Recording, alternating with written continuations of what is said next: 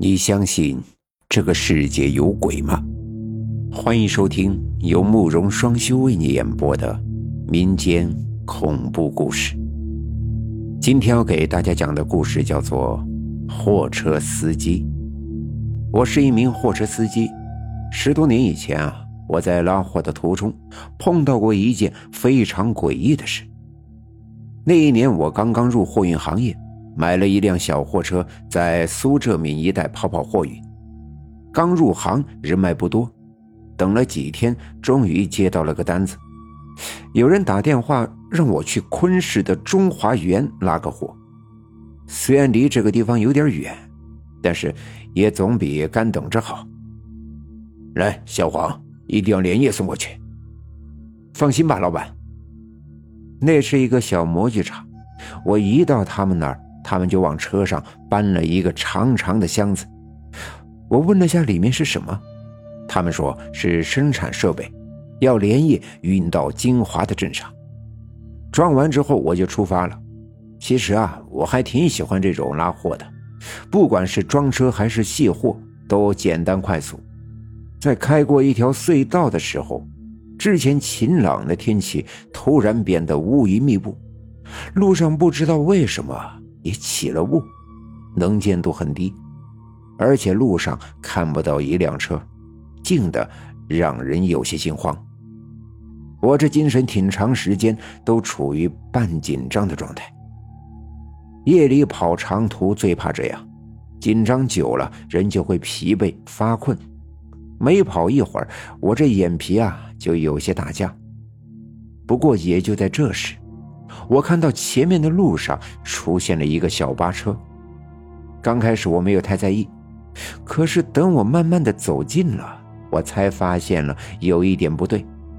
那小巴车的车型也太老了，像是电视上六七十年代的车，圆头圆脑的，后车灯还坏了一个。我当时就有些奇怪，这样的车按说早应该报废了，怎么还敢？开到高速上来。正当我看着那车奇怪的有些入神的时候，突然我的车一抖，明显是撞到东西了，而且车一下子也熄了火，油门也就加不上了。高速路上发生这种事可是很危险的，万一后面来个车想躲我都躲不掉。就着车的惯性，我终于把车溜到了应急车道。我这时才松了口气，拿上手电去看撞到了什么东西。可奇怪的是，左看右看，车上都没有撞击的痕迹，马路上同样是空荡荡的。这就奇怪了，我刚刚明明抖动了一下，我还听到了“嘣”的一声响，难道是卡在车底下了？于是，我打开手电，又趴在车底去看，还真的看到了一个怪异的东西。在我的车底下是一叠花花绿绿的纸，明显被我的轮胎压过了。我看了一会儿，才发现那是一辆被压扁的纸车，有一尺来长。这就怪了，难道我刚才撞上的是这个纸扎车？四周是浓雾和荒山，一下子看到这个东西，吓得我的汗毛顿时竖了起来。说实话，干我们这行的，多多少少都会相信一点东西。哎，这地方是不能待了。我收起三脚架，就想开车赶快离开这儿。也就在这时，我突然发现，在我车的前面，不知什么时候也停了一辆车。哎，这不正是我刚才路上看到的那个旧小巴吗？他什么时候停在这儿的？本来我的第一反应是，刚才是不是这破车掉了什么零件让我给撞上了？就想上前去看一眼。可走到一半，我就停了下来。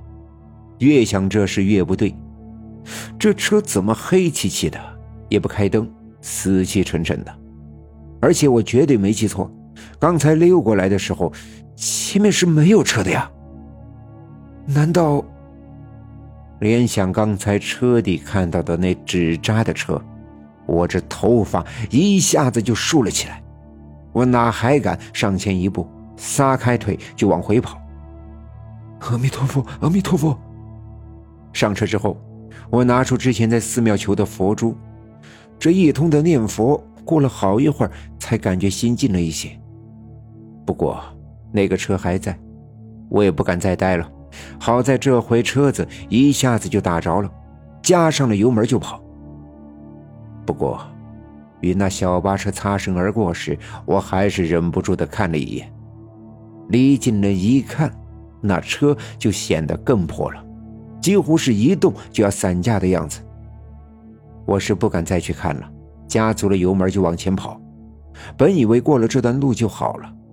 可开出去足足大几十公里，雾气也还没散，那种心慌的感觉又一次袭了上来。我大概感觉到又有东西跟了上来，果然，又是那辆小巴车。我实在是不敢再继续开下去了，也顾不上货主要什么连夜送到的要求了。我把车开到了最近的一个服务区休息了一晚上。到了白天才把货给送出去。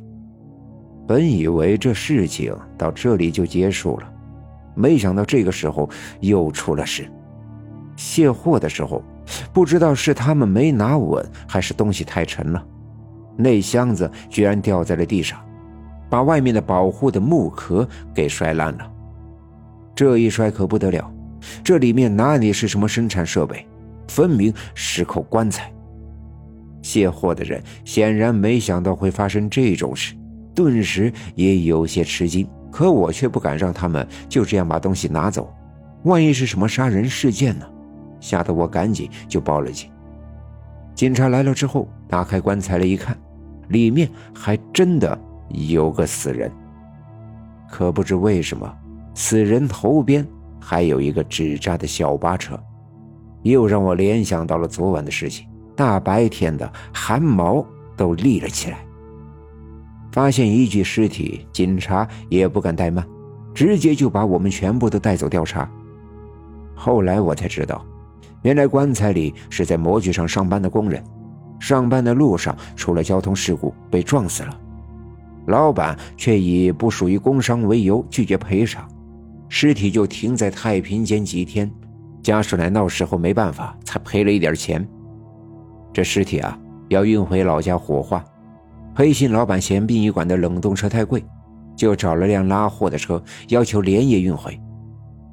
事情是搞清楚了，我就想打电话骂那老板一顿，可人家不接电话，我也只好认倒霉。不过这事儿给我造成了不少的心理阴影，有相当长的一段时间，我都不敢再拉那种长方形的盒子。